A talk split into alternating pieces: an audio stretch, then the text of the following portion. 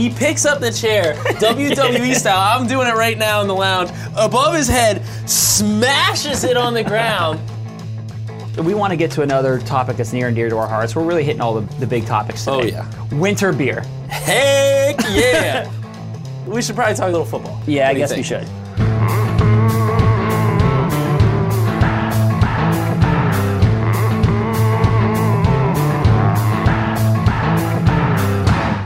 Welcome into the lounge. I am Ryan Mink. And I'm Garrett Downing, and we just want to start this thing off today by apologizing. Usually the podcast comes out, our post game recap podcast comes out on Tuesdays.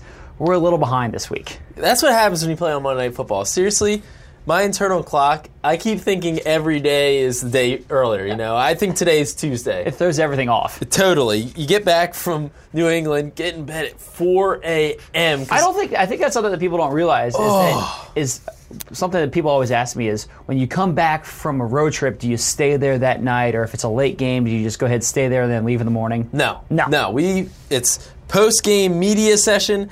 Get on the buses, uh, go to the airport, fly back that night. No Got matter no matter where you are, Yep. what time it is. Yep, you go immediately back. So you know the rough thing is it's like an hour. Hour 15 flight from Providence down to BWI. I work on some stories, do some work on the plane. Got about 45 minutes left in the flight. I'm like, do I just stay awake the whole time until 2 a.m.? No, or do I like, take, till take like three thirty a.m. or whatever it is. Yeah, you're right. That, or do I take like a half an hour nap? Out for the nap, wake up as the plane crashes into the running. feel like garbage. Get three hours of sleep. Oh, sucks. Yep. sucks. Yep. But I- I'll just I'll say the story for another day. But the story of when I slept on Art Modell's couch. Should I tell that one real quick? No, that's a, save it. save it. Save it. We Are gotta hold sure? that one. It's a pretty good one. It's a good one, but we only have so many good stories, so we don't want to use up all our good stories. Because we got a we got a good story for story time later today. All right, fine. I'll So save, it. ho- save That's that a one. teaser though. It's a good one. That's an A plus teaser. All right. So our uh, email this week got a good one from Graham Reed, who's calling from London. Yes, How you like my London accent? it's almost as bad as mine was in Final Drive the other day. Terrible. So uh, Graham says, "Season's greetings from London." Hey Ryan and Garrett, my name is Graham and I'm a Ravens fan from London. I am a huge NFL lover and tune into my beloved Ravens on Game Pass every Sunday. Just wanted to say how stoked I am that the Ravens are finally coming over as part of the international series next year. I've had season tickets to these games for the past seven years, and to hear that next year I'll get to see the Ravens thrash the Jags is a Christmas present come early. So looking forward to it, as I'm sure all the UK European Ravens fans are. Love the podcast; it always makes you laugh whenever we win or lose. And I particularly like the chats with the players. Keep up the good work. And P.S. He had a little P.S. P.S. If you see Steve Smith around, please tell him we need one more year out of him. London demands it. We do have that kind of power. You know, before Steve makes his final decision, I'm sure he's going to come consult with us and decide. And we'll put in a good word for him, Graham. Yeah, for sure. I'm excited about going over there, and we need to tape an episode of the Lounge in London together. I think we do. We need to, get- find. all of our fans are international. We have zero Baltimore-based listeners. It's true. All of them are international. probably half of them in London. We need to find a nice bar, set up shop, Pub. Pub. pub. Yeah. Right, nice pub. Do the podcast at a nice pub. Meet all meet Graham and his buddies, all the Yes. other Ravens fans there. That's if you go. Oh, I'll be there. There's no shot that you're actually going to go. We've talked about the drafts that we do on here. We did the Thanksgiving Day draft, which we don't need to revisit because that was embarrassing for you. But we, one of our favorite drafts every single year is that we draft the road trips because Ryan and I split up the road trips. So This there's is a big deal. There's ten games. I have first pick next year. Are you going to London or are you going to Green Bay? Next year we've got London, we've got Green Bay, Tennessee, potentially Oakland, San Francisco Bay Area. Yeah. That's a good one. Um, Tennessee, Nashville's a nice road trip. Right. Good night in Nashville. so the question is, do I take London or do I take the history of Green Bay? You're gonna blow it either way. You're just gonna just gonna be tossing and turning for the next seven months. The hope is, fingers crossed, that the organization says, you know what, and maybe if fans send us emails at the lounge at ravens.nfl.net and they start saying now that we need to do a podcast live from London, that we true. can go ahead and get you on the plane. I think I'm we- over here advocating for you. We would definitely need to bring on some of our London listeners onto the podcast when we're over there. I think we would have to do that. we would have to do that. I The- think. all right, so we should probably talk a little little football. Yeah, I What you guess we should. Yeah, unfortunately, uh, the Ravens didn't get that big win that we talked about last time we were on the podcast. Lost thirty to twenty three uh, up there in New England. And uh, Garrett, to you, what concerns you most about what you saw?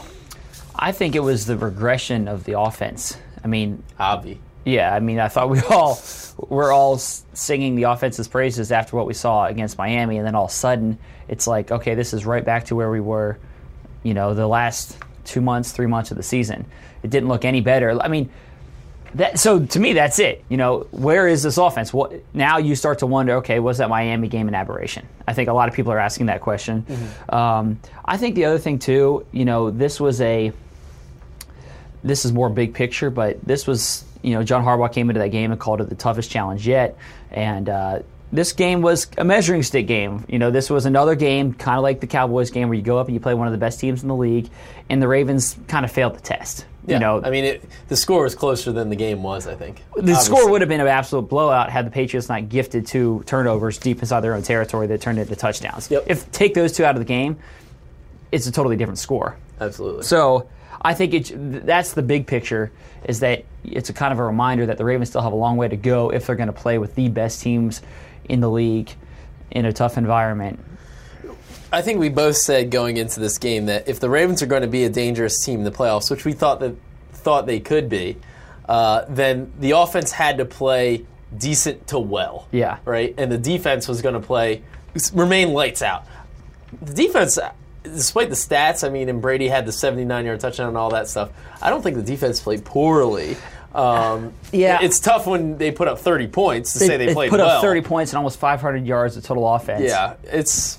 it's They didn't play great. I think what it is, though, is it's come back to what we've said before. You know, you start the game and you force the Patriots to two, Two straight punts, and then all of a sudden, because of a special teams miscue by Devin Hester, you're on Euro one. Then it's a safety. I'm sitting there looking at it. I'm like, the defense came out and forced two straight three and outs, and somehow the Patriots are on their, on the board first. Right, How does that unreal. happen? It's unreal. Yeah. Un- unbelievable. Well, I think the Ravens addressed that issue by releasing Devin Hester.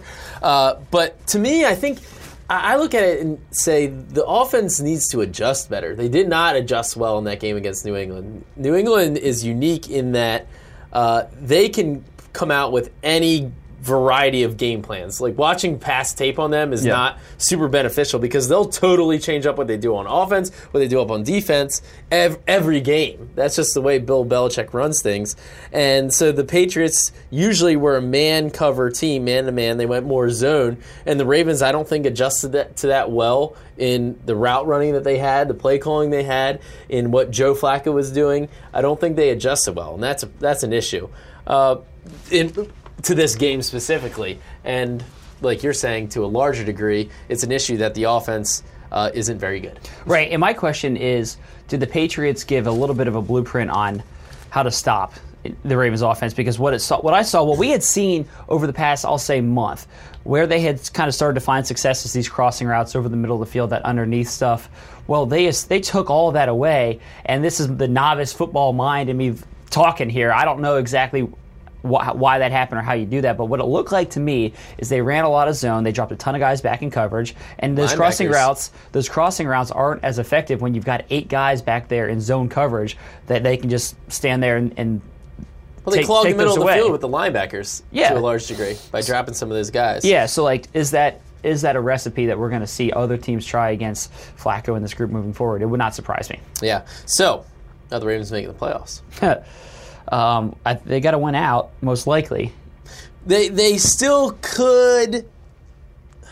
There's a chance. There's a chance they go nine and seven, especially if one of those wins is against the is against the Steelers, because then you drop them back in the race. Yes. If you don't beat the Steelers and you go nine, if you don't beat the Steelers, I don't think you're making the playoffs. Probably not. The wild card, the Dolphins would have to lose. The Dolphins have the Patriots in week 17, so let's say that's a loss. The, the Broncos have assuming, assuming the Patriots have something to play for, the Dolphins would have to lose one of their other two games, and that's against the Bills and Jets on the road. So possible, but And the you know, Broncos they don't also have have Ryan to lose. Tannehill. The Broncos have to lose. They have Oakland, KC, And the Patriots. and the Patriots. So that could very well happen. And then Tennessee is the other team. I'm not super worried about Tennessee. So I, the Ravens still, I don't think the wild card's totally out of the picture because I think the Dolphins are probably in in good position for that, uh, but not looking good. Yeah, I, I think I still think that it's It, good. it comes down to whether the Ravens can win these games. Can they win these games? How many times have we said it's going to come down to what the Ravens do on Christmas Day?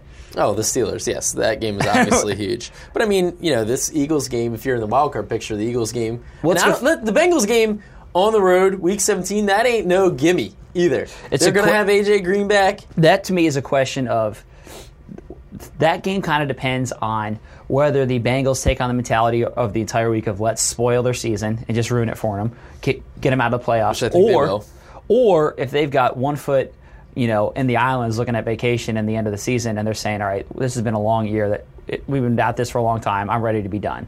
I'm not sure which way it's going to go. I think it could go either way, and it, to me, it kind of depends on that. I absolutely think the Ravens should and that they will beat the Eagles this week. I think we both Yes. agree on that. So then the Steelers, Steelers, particularly if you don't have Jimmy Smith, Well, that's the big thing. We talk about the defense being the strength of this team, which it is, obviously. I don't think without Jimmy Smith, it's not the best defense in the league. I just think it's not. It's Mm-hmm. still very, very good defense, but the offense is going to have to pick up some of that slack, I think. Yep, I totally agree. And uh, man, it's it's so tough. I feel like this is kind of like a repeat of 2014 to a certain degree when you see Jimmy go down, and it's like your season to some degree flashes before your eyes because of how much he means for this defense. Absolutely. It's tough. So uh, before we move on from New England, because we can't do that fast enough, let's get into a little story time. You know, Yes. last week told a story from New England about going out to our, our favorite bar and you know the interview with quote unquote Ryan Mink that happened on Providence Television.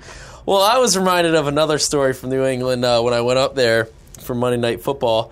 Garrett, why don't you quick, why don't you kick this one off? All right, so this is the 2011 AFC. Same year as the interview. No, no, that was the. Oh, that was 2012. You're right, you're right, you're right. This is the year before. This was 2011 AFC Championship game.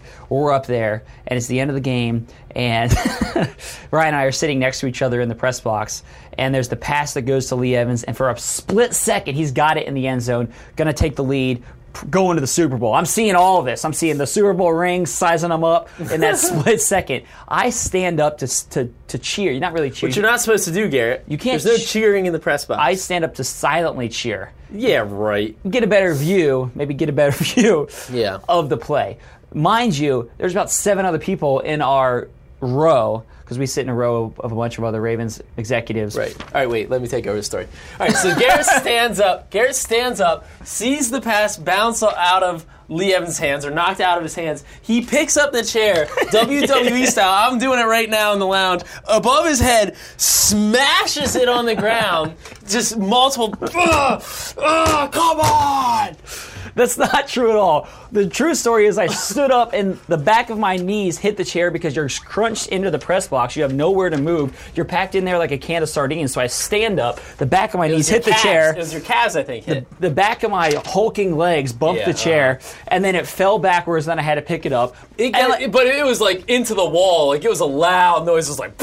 It did make a loud noise, but like I said, there was like five or six other people in our row who had to do the exact same thing, and it was pretty embarrassing to have to go and pick up the chair. I'll give you that. But the chair made a the chair. the, the chair made a full recovery, and I'm It happy did. to hear that. I did. I did go over to that our spot in the press box to make sure the chair was okay.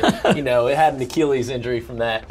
Yeah. and uh, it's made a full recovery, so that's nice. I'm All right. happy about that. Th- Let's move on from this. We want to get to another topic that's near and dear to our hearts. We're really hitting all the, the big topics today. Oh, yeah. Winter beer. Heck yeah! We've been talking about this. We did the pumpkin beer discussion.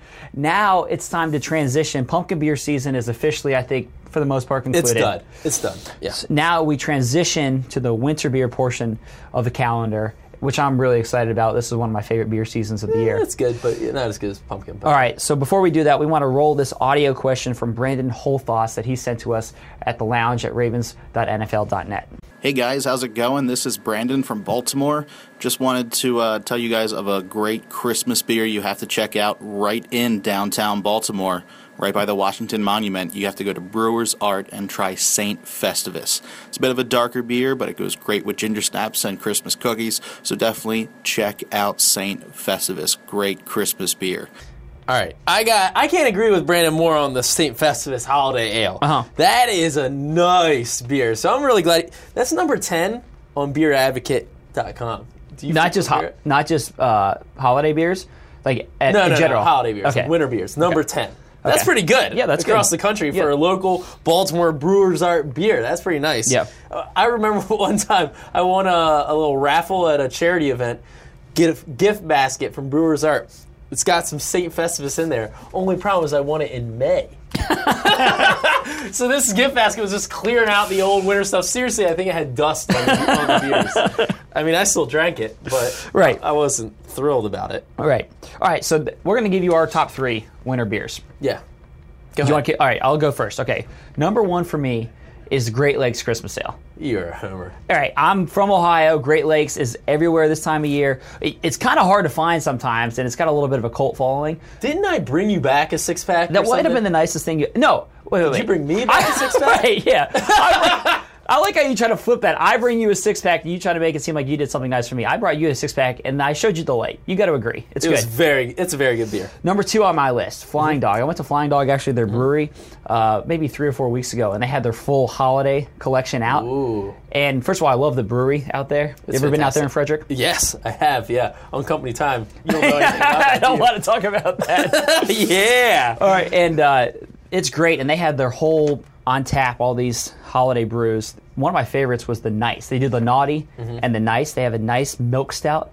That I love that. So that's number two on my the list. naughty again? Naughty is the eggnog ale. Oh, that's good too. Yeah, that's good too. I just I liked the the Nice. Yeah.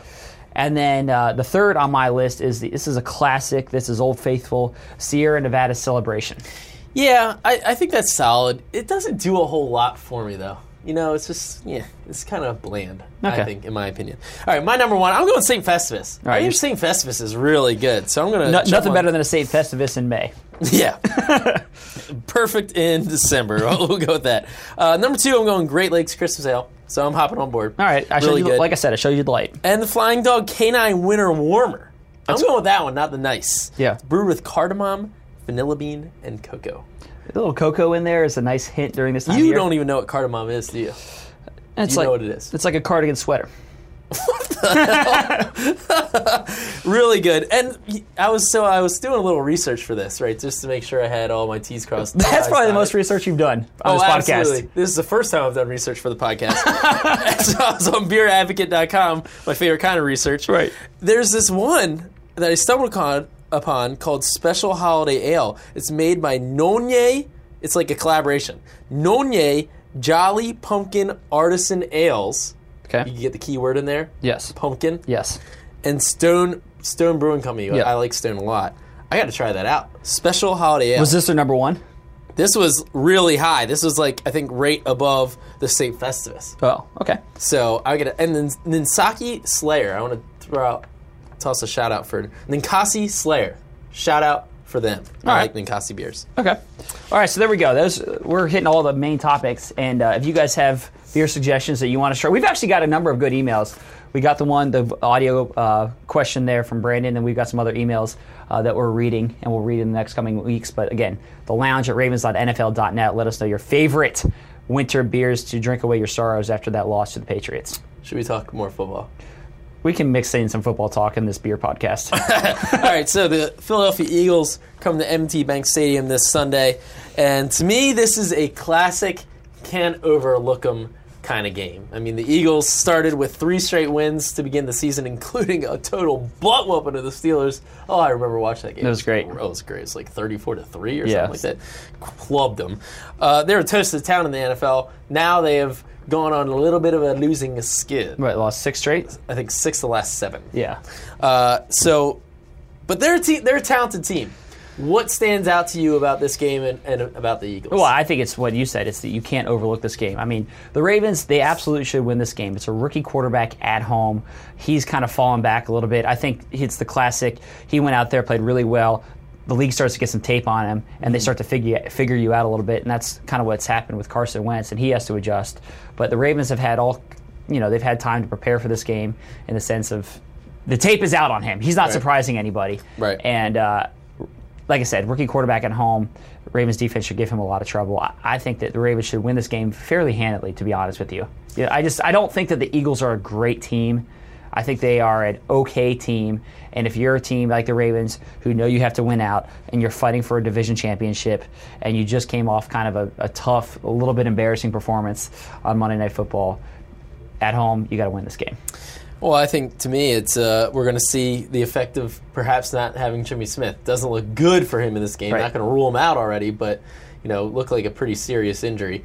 And uh, so, I think the Eagles are probably one of the better teams to match up against without Jimmy because it's not like they have a Dez Bryant. They don't have an AJ Green. Yeah. You know, I mean, their wide receivers aren't these big body guys who you say that's who we need Jimmy to cover. So can the Ravens secondary kind of rally perhaps without Jimmy and play well against the Eagles? That's a huge thing to watch in this. Yeah, and then it goes back to the rookie quarterback thing, you know, because Yeah. it's he's that's the guy who's throwing him the ball, and like you said, if there's going to be a game that he kind of misses, mm-hmm. this is a good way to start that, especially if he's going to miss a couple of games here to end the season. Oh, let's hope we have him against the Steelers. That would be nice, but you never know. Yeah, very true.